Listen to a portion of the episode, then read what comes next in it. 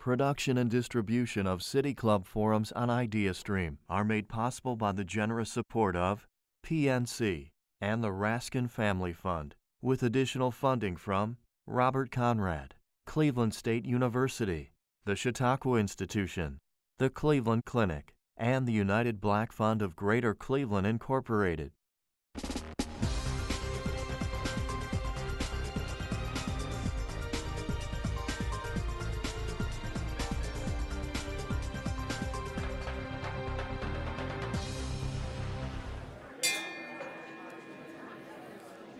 Good afternoon. Hello, and welcome to the City Club of Cleveland.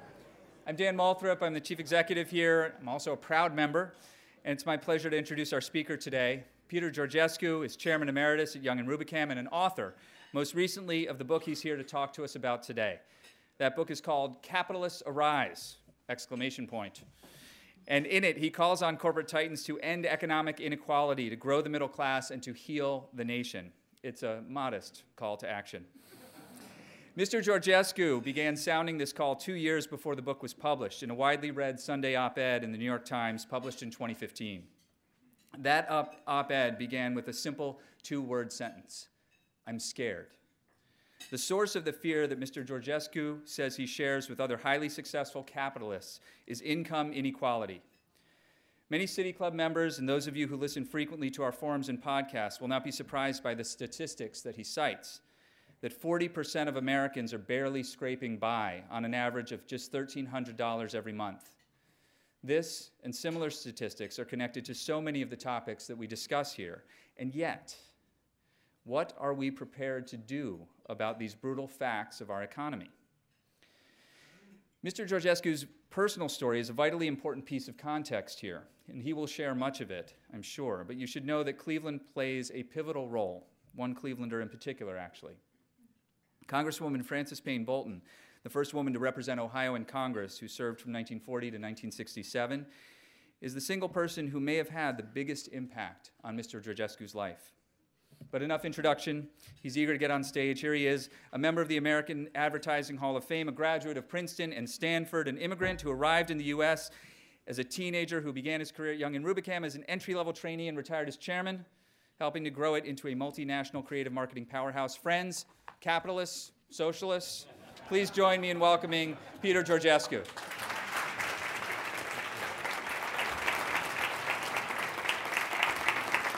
Thank you. Thank you very much, Dan. He's an extraordinary guy, Dan. I'm very, very proud to be in this, one of my favorite cities in America. Very happy to see some very friendly faces in the audience. I'm glad to hear from uh, conscious capitalists. I'm absolutely thrilled that the Bolton family is here in force. And yes, Dan is right. I wouldn't be here. I don't mean speaking here. I wouldn't be on this earth if it wasn't for Frances Payne Bolton.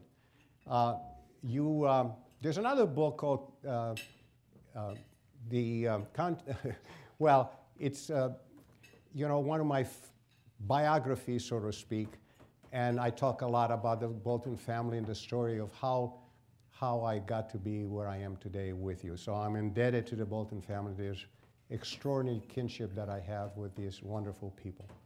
I also want to thank Stuart Cole, one of the fathers of this gathering here today, and to my dear friend, dearest friend, Joan Brown Campbell, longtime dear friend of mine, and her husband Penny. I'm delighted that you're all here. And so, good afternoon to everybody in this room today friends and new friends to be. And also delighted that I see some students here. And I'm just very grateful that the youngest generation is here to get involved with the critical issues of our time because they're going to be part of the solution, the long term solution of what can happen and will happen in this country. So I'm standing in front of you. I have a long story to tell you, so I have to sort of try to get much of it in play here before we get to have a dialogue with each other. But I'm standing in front of you here this afternoon as a capitalist. And I am a committed capitalist, but also the kind of a committed capitalist who's determined to convince his fellow brethren in business that we must address with wisdom and with urgency the single most critical, in fact, I would call it the existential challenge in America, which is income inequality, which leads with, to inequality of opportunity.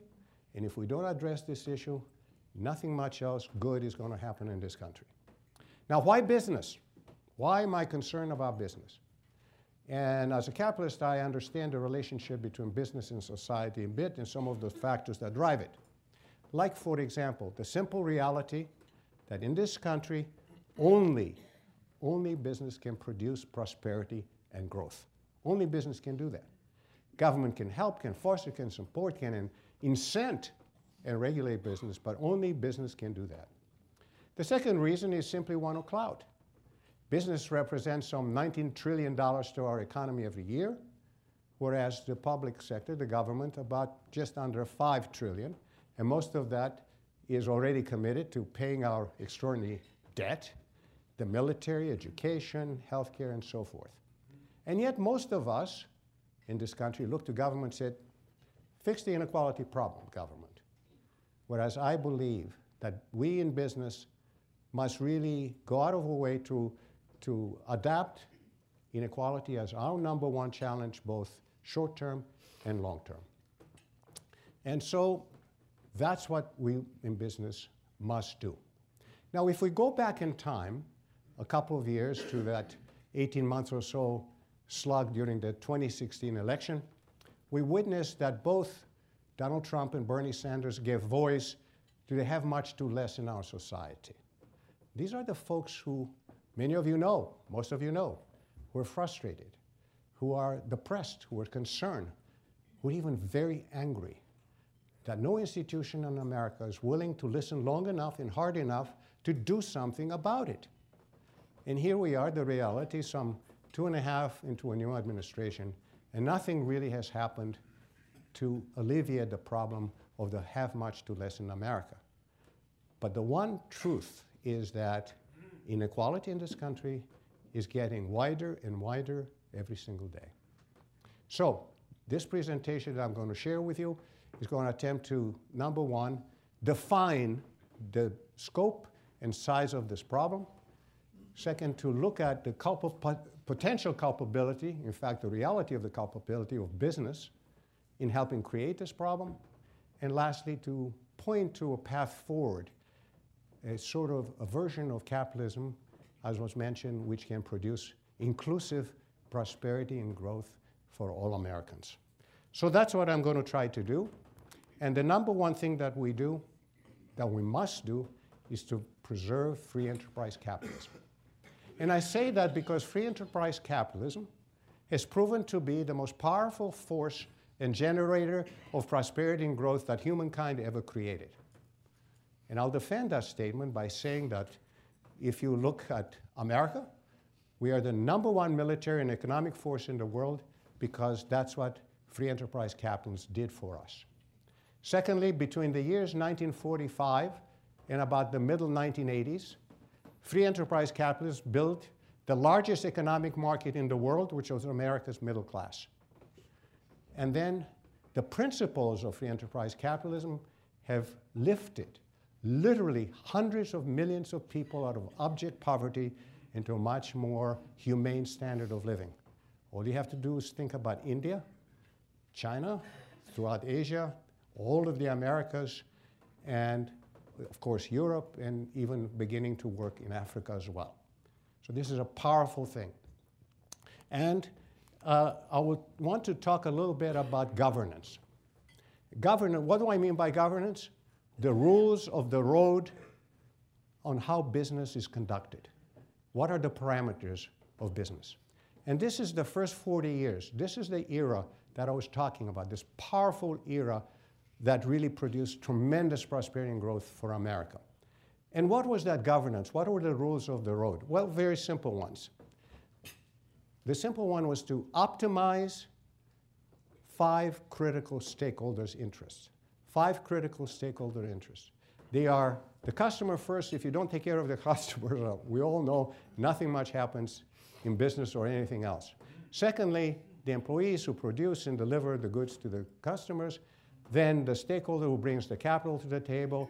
Then you have the corporation that needs to the resources to re be reimagined, to, to, be, to stay up to date, to stay relevant, because the world around you changes, the competition changes, the customer changes, so business needs resources to reimagine itself and so forth. And the last critical stakeholder, of course, is society.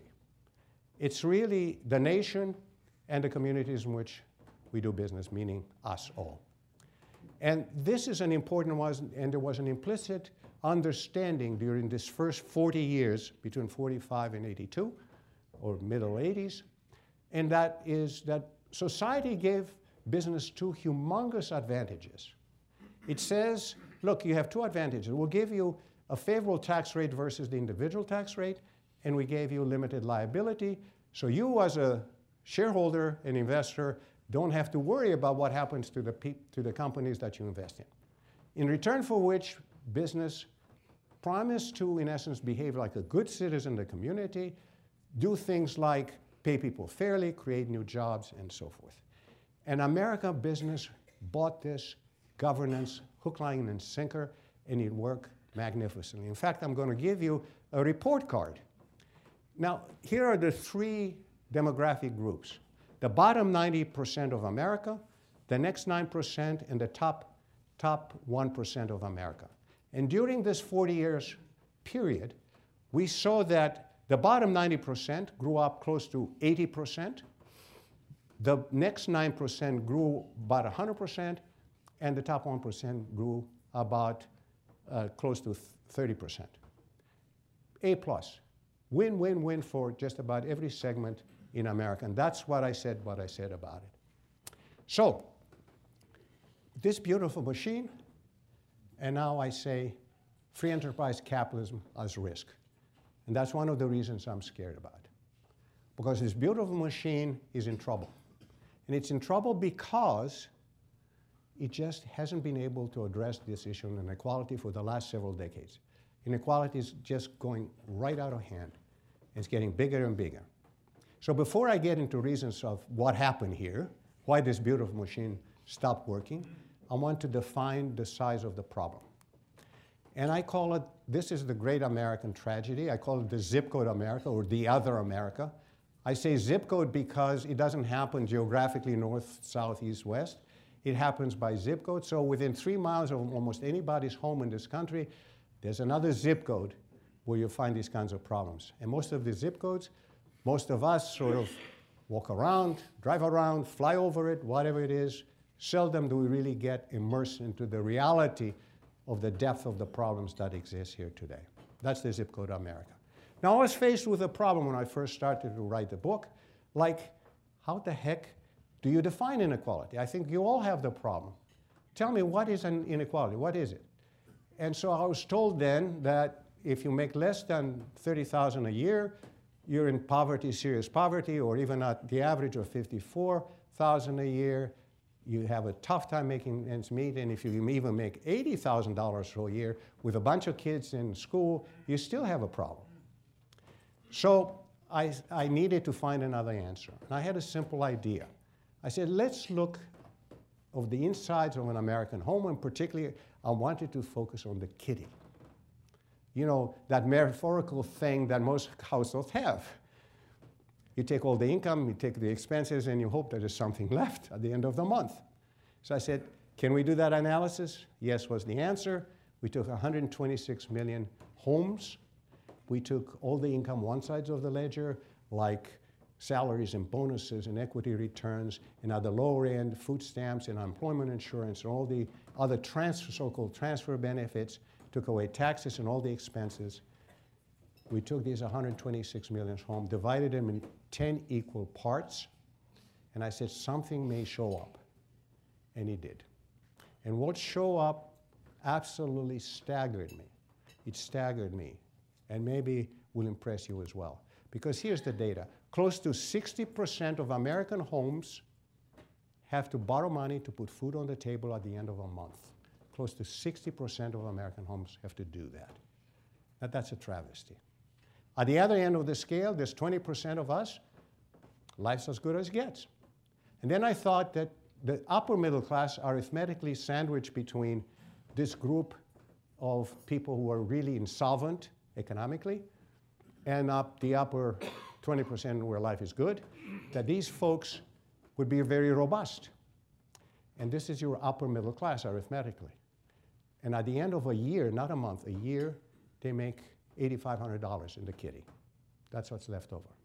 So God forbid your roof leaks, your car is in bad shape, or you get sick, or you get laid off, you're in serious trouble. And that's what Nobel Prize winning economist uh, Joe Stiglitz said, the famous $400 unplanned expense, and most Americans can deal with it, uh, said Janet Yellen. Stiglitz said four out of five Americans will experience a form of poverty. And in New York City, there's a report last year that said most New Yorkers cannot live without the next month paycheck. All the same thing. Close to 70, 80% of Americans are in deep, deep trouble. That's reality. Okay. That by itself is a serious issue. So now let's look very briefly, and I can't tell you the full story here, about the consequences of this. And it's horrific socioeconomic problems here. It starts with education. And education in America, despite many great public schools, private schools, etc., on balance, we ranked at the bottom of the developed world on education. And that's horrific. Because in most of these zip codes, the problem is that real estate taxes pay for education. There's no money there. So no money means poorly paid teachers, a dilapidated plant, the school. There's no plant, there's no, there's no money for after class school programs or arts in the schools. There's no early education for these kids. There are no, hardly even kindergartens. So at age of three, all of many of our children and grandchildren go to school for cognitive development from age of three. None of these exist in these other zip codes, so to speak, with very few exceptions. So basically what we have is we've achieved the complete segregation of schooling, of education by income. And then the combination of bad education and low income has went it's eating at the heart of the American family and the values there. And that's very troubling. Divorce rates are very high, single parent homes are too many, and among the single parent homes, you have a single mom with a couple jobs to put food on the table. And you imagine the conversation that goes on at home, you know, the conversation you need to have, the teaching moments. How did you go to school today? How was it with a bully that was giving you trouble in the schoolyard and so forth? Or values or teaching moments of any kind about your peers, the teachers, and so forth, or the citizenship. What's it mean to be a citizen? Are we uh, citizens with some responsibility, or are we squatters in this country? What those conversations like? Well, in too many cases, those conversations never take place because mom is busy. She's got to work to put food on the table. So the kids don't have the kind of support that they need and must have as children to grow up. And that is really seriously bad news. But there's social media, the gangs, the drugs, the alcohols, and they face a lot of unemployment if they don't finish high school. And that is a must, of course. And even though many people who do work are frustrated and humiliated in a way because they, they can't bring home a decent amount of money to satisfy their families in full. So we are creating a grossly undereducated citizenry in this country, which is horrible for our democracy, which is complicated, as we know. And also, there's lots of loss, loss of hope that things will really get better. And the opiate epidemic that knows no demographic boundaries is different here because these people are running away from the depressive life that they lead. It's not about getting high. And to give you a factoid, if you take the top 1% of America and contrast that with the bottom 1% of America in terms of longevity on Earth, the difference is 15 years. This is not America and Africa. This is the two Americas. And it gets worse. Wage increases uh, have been for 40 years about inflation rates. They're not going up. The total consumer debt is the highest, higher even than it was in 07, 08 the education debt, 100% borne by this segment, is a $1.5 trillion. And this is a, the staggering number here that really scares me to death. Next year, 50% of all Americans workers are going to be contingent workers. Contingent meaning that they're contract workers. Specifically, it means about 18% less wages, job for job, and of course, no benefits. And healthcare costs are going out of sight between 20 and 40%, and about 10 million people last year lost their health insurance completely. So, problems. Middle class is pretty much gone, upper middle class barely hanging on. We have an India style caste system. It's very hard to get out of from there without the kind of support that is needed. And everybody says, well, we're spending too much money and, on entitlements and this and that, and we don't question why do we need entitlements? What the heck's the problem? We don't talk about that. We just debate how much or how little can we get away with it. So we've created grossly unequal opportunity, and that's the problem. The issue, we'll never have equality of income. That's not right. We're all different. We work harder, smarter, whatever. But when equality of opportunity, of being the best you can be, and this is what I have lived, this is why I'm talking about it. I have lived the American dream. I can look in the mirror and say, I'm the best Peter Georgescu I can be, and only in America could that have happened in my lifetime. Only in America. Now, granted, I was a white immigrant who came to America, didn't speak a word of English, didn't go to school for four years. But there was a culture here for people like immigrants like me to be supported and encouraged and mentored. And we need to have that happen for all children, regardless of race, regardless of religion, regardless of anything. That's who we are as a country. That's what made America great, in my opinion. Historians have said very simply this problem existed before, it's always solved. How? You either redistribute wealth through abusive taxation or you redistribute poverty. I've experienced the latter. It's very ugly. You don't want to go there. And that can happen through either really aggressive, uh, uh, if you will, the kind of uh, social unrest in the streets or through the ballot box. But those, when those things happen, not wise decisions are made. And that's why I'm concerned. And I don't want either one of those to happen. I want business to step up against before we get to resolve it in a very unfortunate way. Business has the capacity to change things. Government is in paralysis, so we can do something. We can do something dramatic if we change what is going on today. And I will also tell you one other problem, little problem, is that the numbers that we get from the government today, like GDP growth and unemployment and uh, the stock market, those have nothing to do with 80% of America. They represent how we, the 20%, are doing. And we're doing great, and the numbers are right. They just measure, don't measure the other America at all. So we have no, generally speaking, we have no idea what's really going on. And that's unfortunate. So what's the contemporary version? What's the governance that has created this problem? And it's very different because the five stakeholders that were optimized before disappeared in the mid 80s and they went to maximizing one, just one, the shareholder. And that was the new governance of the last 40 years of American version of capitalism. And this is concerning. And the new mantra of this version, in essence, that version of capitalism got hijacked. Now we have the shareholder and the mantra is very simple maximize short term shareholder value, which means short term, the problem is short term and maximization of the shareholder. That doesn't work. And you do it, and by the way, free enterprise capitalism is still working. It's been asked to do different things. It's been asking to say, be very profitable, and even in a very depressed global economy, we now have the highest profits, corporate profits, in the history, recorded history. How you do that? Well, if you look at 45, from 1945 to about middle 1980s, there were two lines, productivity increases and wage increases. One line, they're sitting right on top of each other. You couldn't tell there were two lines. From mid, uh, from mid 80s on, wages flatline. For 40 years, flatline. Productivity goes up, innovation goes up, profits turbocharge exponentially. That's one way to do it. The other way you do it is you decrease your level of investment in your own companies. You have an almost a 45% slope, negative slope going down in investment in your own companies. The same with basic research.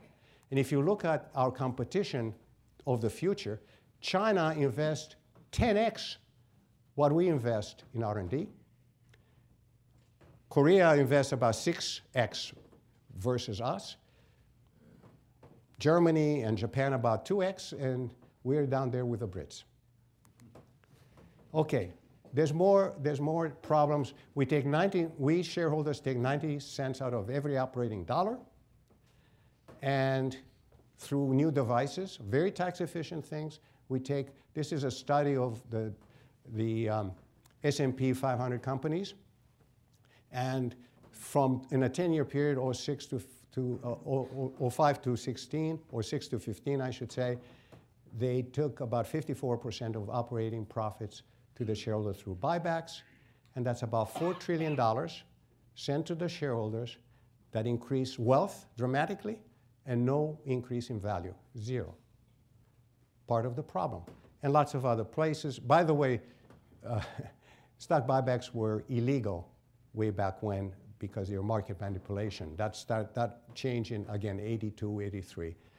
So we had problems. The dividends are the highest in recorded history as well. So what's the justification for this? The shareholders, the company, they can, the owners can do anything they want, as they should. They're owners, right? And they can get profits every quarter because they're the owners. But if you look a little carefully, you say, do the shareholders really act like owners? They come into an equity when they want, they leave when they want. Are they owners or renters or what? There's no law, not one in America that says that the shareholder owns the corporation. The shareholder has rights, and they abuse them today, but so do the other stakeholders have rights. So this is a myth that the shareholder owns the corporation. Okay, so the last part of the story is to say, yeah, the police of shareholder act, uh, the current shareholder primacy is really threatening CEOs. They're not having an easy time. And there are threats by hedge fund activists that if they don't maximize short-term shareholder value, they come over, they take over, they take out the cash, they fire a bunch of people, they fire the CEO too, and, and then they flip the company and so forth. It's really bad all, all the way around. And we saw the highest buybacks in history happen in 2018, over a trillion dollars of happening. And here's the report card. The bottom 90% that used to grow about 80% is now a negative 3% in this last close to 40 40 years. And the next 9% uh, grew up about 50%, and the top 1% went from about 30% to 176%. so that was this version of the enterprise capitalist. So the path forward is very simple. We got to move away from one uh, stakeholder, the shareholder, to again the common good that business and government must focus on prosperity for all Americans which means we must go back to some version of having the employees at the table, to having the society at the table, to have the business, the corporation itself at the table, because this can be a win-win, as I'm going to mention to you. And the starting point is the employee. We must change the relationship between corporate America and employees. It used to be very close. And in today's world, in the 21st century, the secret sauce is clear. Improve productivity, and improve innovation. Who does that? Not the CEO, not the shareholders. The employees do that. Who cared? And yet today we have the most disconnected, disconnected relationship between employees and the corporation. The, the, the, the corporation looks at the employees on average as a cost. And that's got to change. These are the people who should, whose merit needs to be recognized, they need to be rewarded. They need to be incented to help the corporation grow, to add value to the corporation. And that's the version of free enterprise capitalism. And I'm not talking about just throwing money at the employees. No, you have to earn it. That's the sustainable way. And therefore, they have to share in the incremental value of what they produce. That's the right way for the future. You can sustain that. We produce growth, we better share on it. And that's the way it really uh, should work. And minimum wage is important at the lower end of the scale. You got to have a living wage.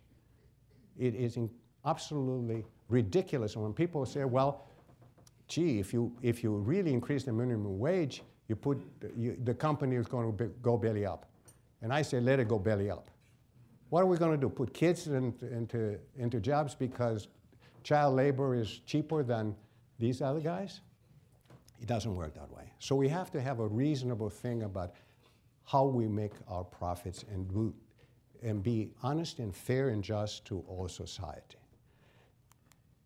Now, the good news is this, and this is a good news and a little bit of a tragedy. The good news is that the most successful companies in today's America violate the shareholder primacy law. And I'll give you one example. My favorite one is Costco. They're in the retail business, the toughest, smallest margin you can imagine. And Jim Sinegal, who's the founder of Costco, went out, hired a bunch of Walmart employees at that time, in 1983 is the year, and he, he said, we're going to double your salaries. All we want you to do is to love your customers more and love your supply, my suppliers. And since 1983, they compounded over 16% uh, per year every year. And, you know, Home Depot did a lot of the same thing. And today, Delta Airline is, as a traveler, I can tell you anecdotally, but I think research also supports it. Delta Airline is the favorite airline of America. One of the major reasons, they have something called profit sharing. I interviewed, I was flying from Phoenix to New York with Barbara, and people said, and I talked to flight attendants, and they said, I love my company. Said, What the hell do you love your company? He said, I've been getting bonuses for four straight years. I love it, man. I have a better life, so my family. So that's the kind of thing that has to happen. And all the five or six or seven greatest companies in the world today, who are they? The tech companies, right? Google, Apple, Microsoft, whatever. And they pay their people through the nose. I mean, they pay people. You know from your kids, you talk to your kids, and everybody wants to work for Google or Microsoft or something because big money there. And they invest long term, not short term. They invest long term, they invest in research, and that's how they got to be where they are. Now, I don't give them a pass because they paid their people well, but when they come to the contract workers, they squeeze them. Inexcusable. But on balance, here's the, the good news is that this thing works. You do the right thing, it works. And I'm going to jump right to a relationship between government and business. Government needs to play a different role. Government and business must help fix education. We must have the best educated workers, the best educated citizenry in the world. That's how we compete with China, not necessarily tariffs. Have the best educated people, be most creative, most innovative company, and spend more money to get there. We need trade schools. Literally, dozens of millions of jobs go unfilled because we don't have the people for those jobs. So we got to be humble and see other societies are doing this successfully. So we can learn from other countries. And we must train when we, we don't, we shouldn't just fire people. We got to train and retrain people. And that's a job for business and government together. And government must also invest in future businesses that single companies cannot make big investments like healthcare that decoded the DNA. And then now we have millions of jobs, high paying jobs, north of $100,000 a year, because private industry could monetize the research that came from the government, as did the internet that was developed by government. And as when we put a man in the move industry, dozens of industries have been created. Infrastructure needs to be fixed. AI, artificial intelligence, and so forth, they're all said to be held by the co collaboration between government and business.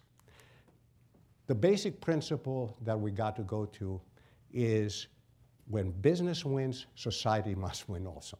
You cannot have one win and one lose. That is not sustainable. And that's why I was scared. I want this to be a successful thing for all our kids. We owe that to future generations. And the reason that business growth must exist is to have better solutions for society. That's the fundamental win. And then you do that and everybody and everybody wins as we did before. And the ultimate goal is equality of opportunity. That's the American dream. So every kid can look themselves in the mirror as I did and say, you know what? I'm the best me that I can be. And if we do that, business acts now with and acts with urgency, and government and business can collaborate together for a more just, more fair, productive society. And in business, if we stand for some strong moral values as well as smart business, then democracy gets strengthened and the best days are ahead of us. That's my story. Now I want to hear from you.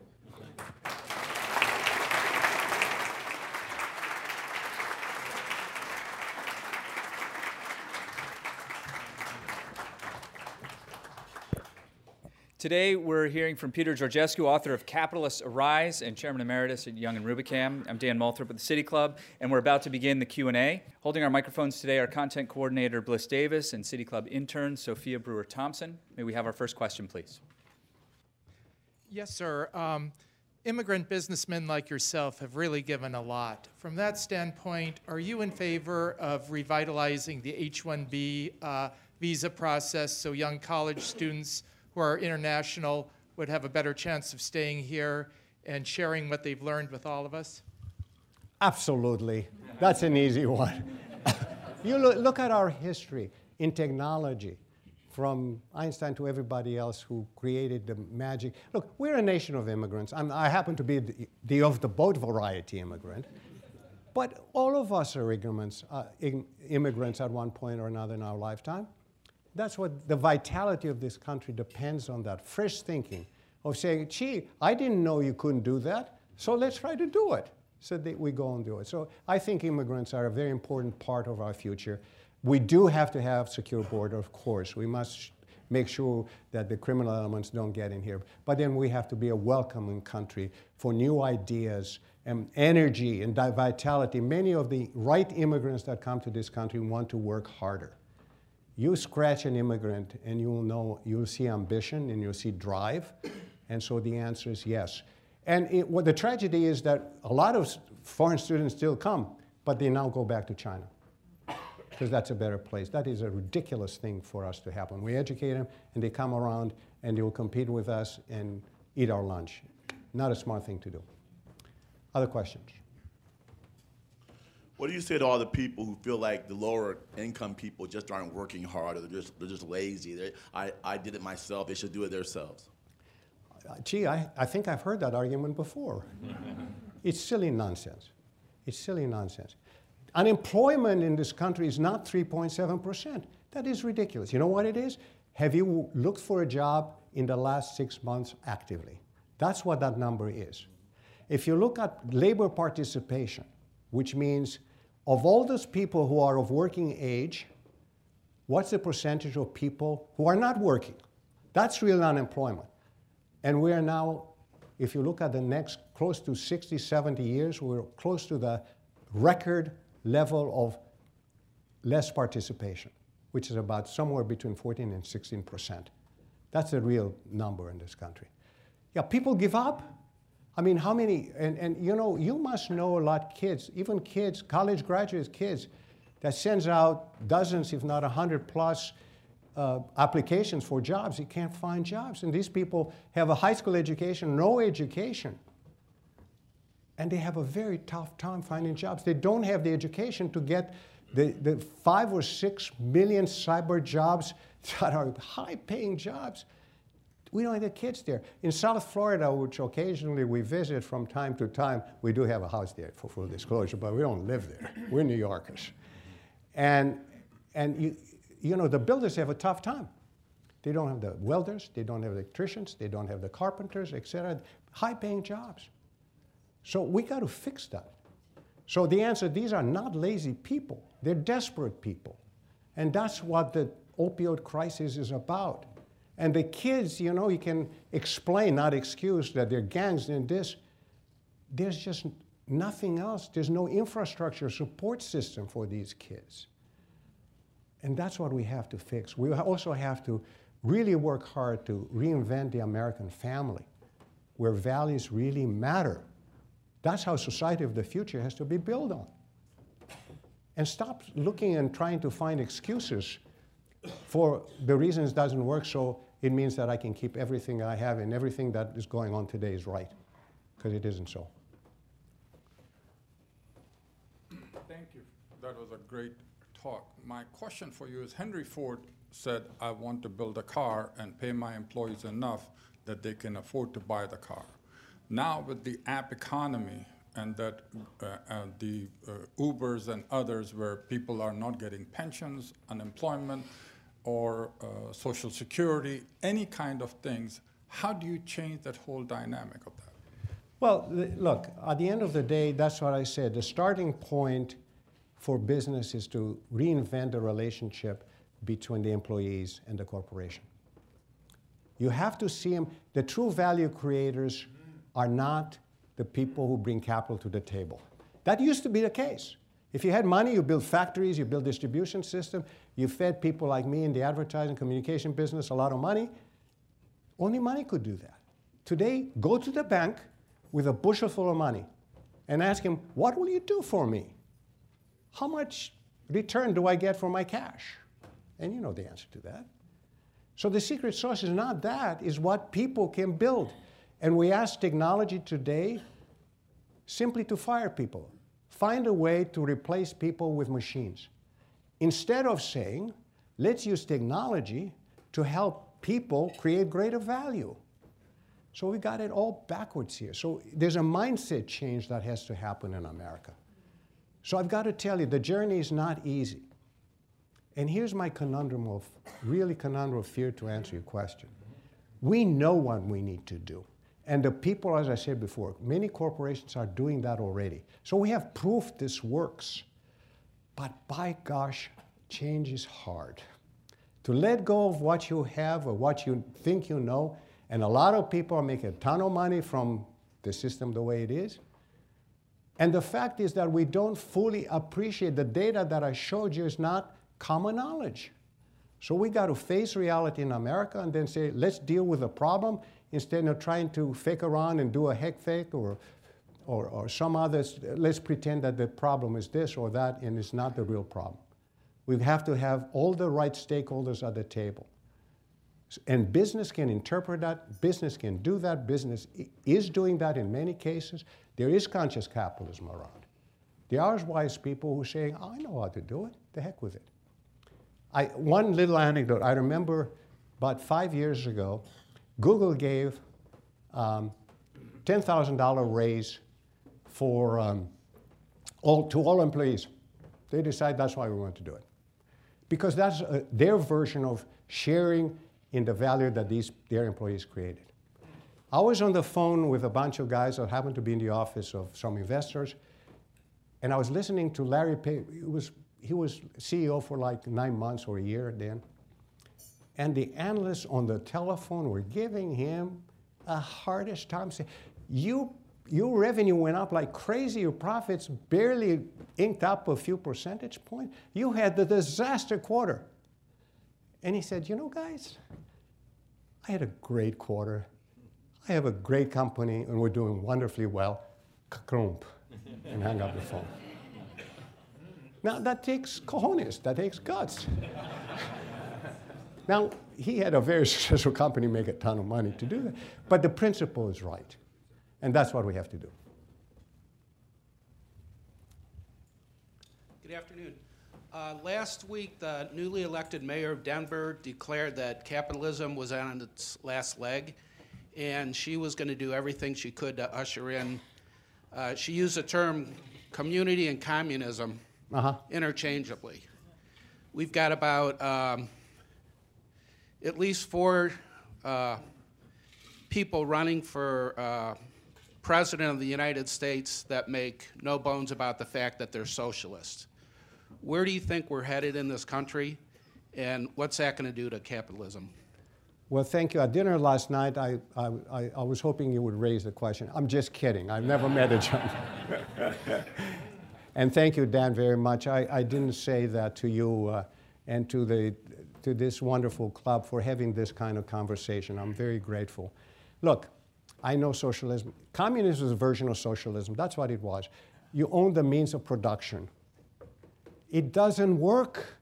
It doesn't work. That's what I'm saying. I'm scared because we're going to kill the golden goose, which is free enterprise capitalism. That's what we have to preserve. That's where I started. Thank you for the question. It's, this is not a matter of ideology, good, bad ideology. It's simply stupid ideology. It's been tried, it doesn't work. And the Nordic countries don't practice socialism, they're capitalists. They have a strong social underpinning support system for those who don't participate. That's different. to say that socialism is the answer is ridiculous, but it's also scary. You see, part of the problem when, if you, if you, this is nuanced stuff. I know that. I mean, the story is not a simple story. But if you really understand it, you know that capitalism right now is the only thing that really can produce growth and prosperity. If we throw that away, it's silly, it's wrong. And many people, the, the populism around the world, is really a reaction by folks who are, have too much, and then the people on the right there saying, aha, this is my opportunity to take over and do bad stuff. And we have to find our answers, the American answer. And socialism is not one of them. And we have to change. And this is why I'm urging business people to say, let's wake up. Capitalists arise. I have made nothing else right about the book. But I got a right title. wake up, guys. It's time to act. And we need to begin to change this issue. So thank you for the question. It's, the, the answer is categorically simple. That other system doesn't work. And, and for, for them and the, the mayor in, in Colorado, it's got it all wrong. But change has to happen. One or the other is going to happen. It is going to happen. I promise you it's going to happen. I just wanted to have the wise, wise way to create prosperities that all of us can enjoy in this country. Uh-huh. Here so come a toughie. Yes. Am I ready? You mentioned earlier how there was a decreasing, I guess, relationship between corporate America and their employees. Why do you think that is? I think I think it was you know it's it, it's one of those things like the frog that was started to be boiled starts with lukewarm water and then you increase the heat and before you know it that the, the frog is boiled. What happened is I don't think people went out of the way to say we're really going to exploit that we're really going to exploit the, the, the employees. That's not how it started. They said let's let's maximize let, eh, things were going great. Now we don't have to let's, let's pay the people a little bit less money and a little bit less money. Before you know it, people became a cost. And if you want to maximize that profitability, you try to squeeze the biggest cost on, on, on, the, on the books for a corporation are people cost. So you say, for, if I want to really maximize the employee part of it, I'm going to minimize what I pay my employees. So slowly over time, that's what happened. And call it greed if you will, or call it whatever. But that was the mission that this governance, and that's important stuff. The governance of business is critical. When they said, you, CEO, better deliver next quarter more money than you did last quarter.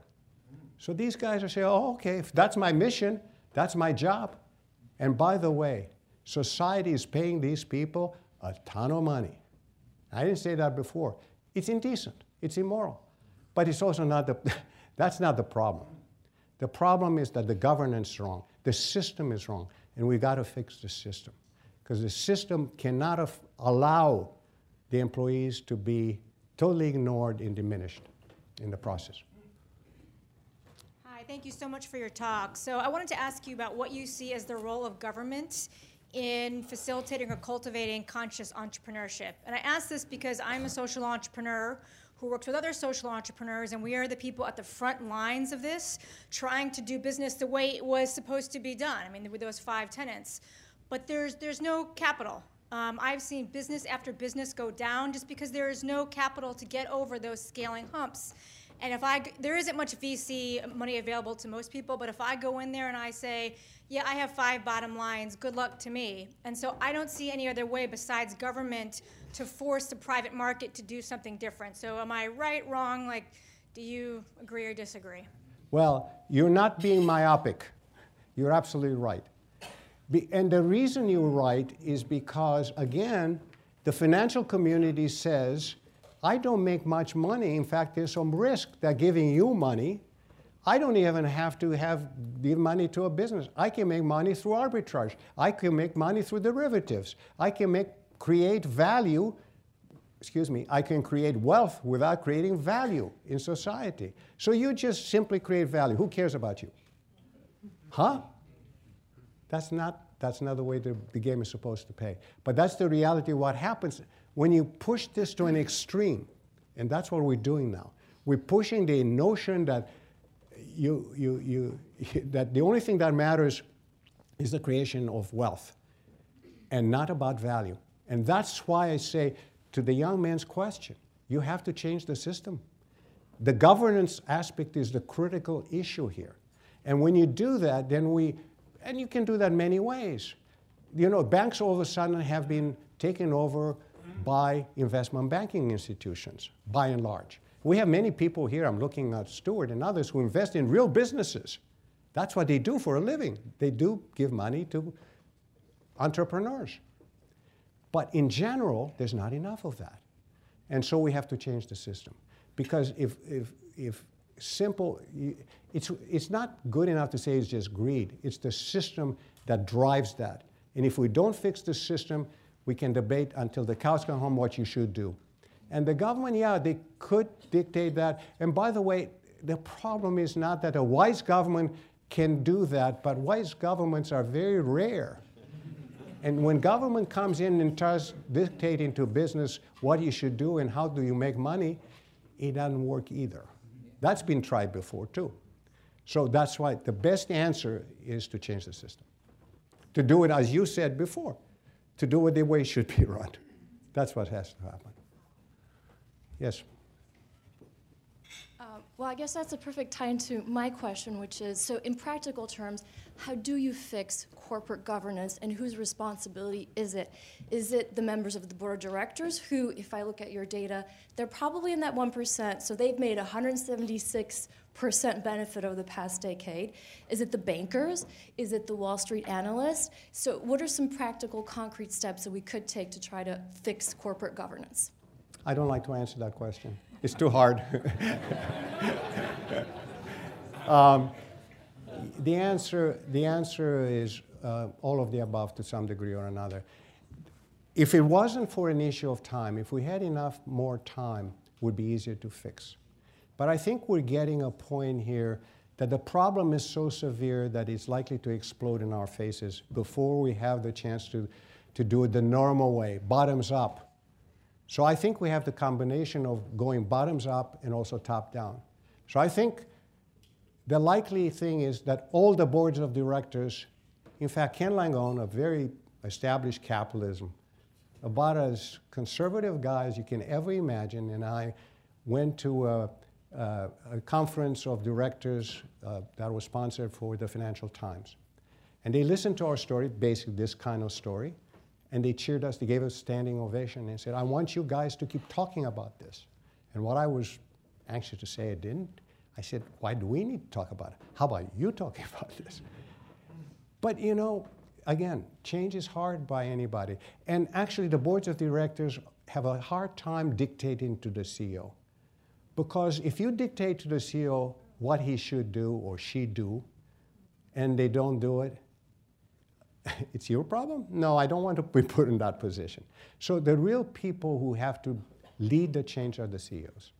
Today's CEOs, not yesterday's has-beens like me, but today's CEOs who are in the, in the plow with responsibility for today, they have got to change.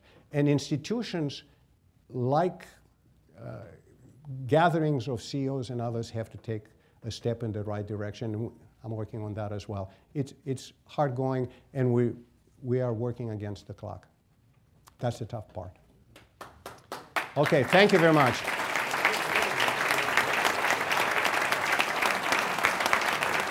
Excellent job. Thank you. Today at the City Club, we've been hearing from Peter Georgescu about his vision for the good that capitalism can create if properly put to work. That vision is spelled out in his book, Capitalists Arise. Our forum today is the annual Bolton Memorial Forum on National Politics, made possible by a generous gift to our endowment from the Bolton family. We're delighted to have Charles Bolton and his family and friends with us here today, uh, a legion of them. Thank you very much uh, for your support of the City Club.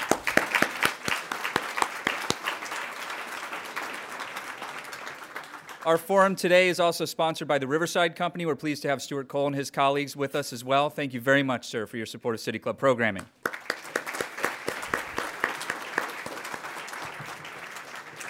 And our forum is also sponsored by all of you as part of our Authors in Conversation series. It is supported in part by residents of Cuyahoga County through a public grant from Cuyahoga Arts and Culture. We're grateful to all of you for your support through that public grant.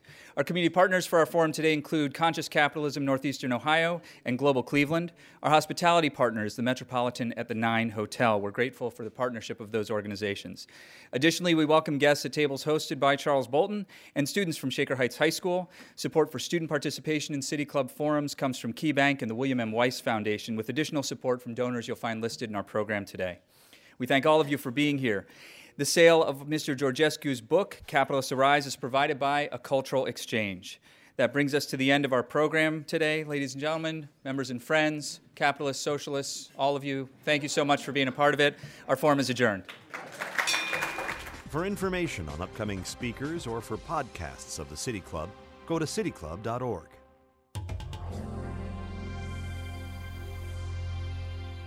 Production and distribution of City Club forums on IdeaStream are made possible by the generous support of PNC and the Raskin Family Fund, with additional funding from Robert Conrad, Cleveland State University, the Chautauqua Institution, the Cleveland Clinic, and the United Black Fund of Greater Cleveland Incorporated.